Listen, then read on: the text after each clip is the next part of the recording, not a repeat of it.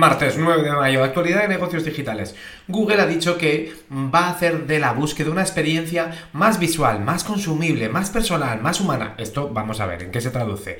En que va a haber más vídeos cortos, más social media, es decir, redes sociales y conversaciones con inteligencia artificial. O sea que a lo mejor estás buscando dónde dan la peli que quieres ir a ver al cine y ya me entiendes. Me recuerda al momento, por cierto, en el que Facebook copió a Twitter y entonces en el muro empezaron a ver las actualizaciones de estado, pero no creo que tenga el mismo resultado.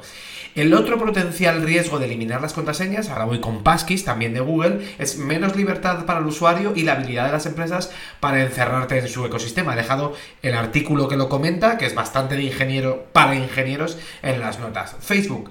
Varias cuentas verificadas han sido hackeadas. ¿Para qué? Para lanzar campañas de publicidad digital y que los usuarios puedan descargarse malware, vamos a ser, eh, o sea, software malicioso que lo mismo te roba tus datos personales, que, bueno, ese tipo de cosas. En el resto de la industria, el CEO de OpenAI se ha desmarcado y ha dicho que lo del trabajo de remoto es un error y que se ha terminado ese experimento.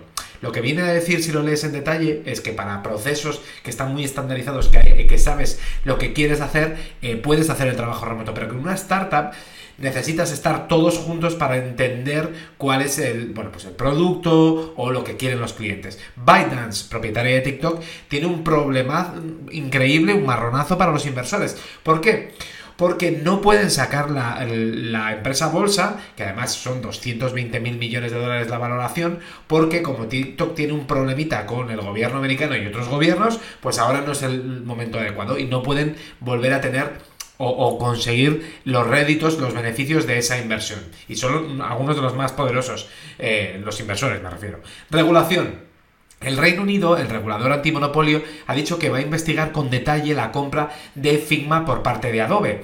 Eh, en Estados Unidos no se bloqueó la compra y eso que eh, Adobe ha seguido la misma estrategia que Facebook cuando compró Instagram y con eso que consiguió, pues consiguió subirse al carro móvil que no estaba, eliminar una, su amenaza existencial en el plazo de 2-3 años y multiplicó sus beneficios. De hecho, Lina Khan en Estados Unidos ha dicho que la legislación se tiene que adaptar para este esta nueva estrategia de comprar el que va a ser tu competidor en años. El Reino Unido lo ha visto y parece que va a poner o va a intentar poner remedio.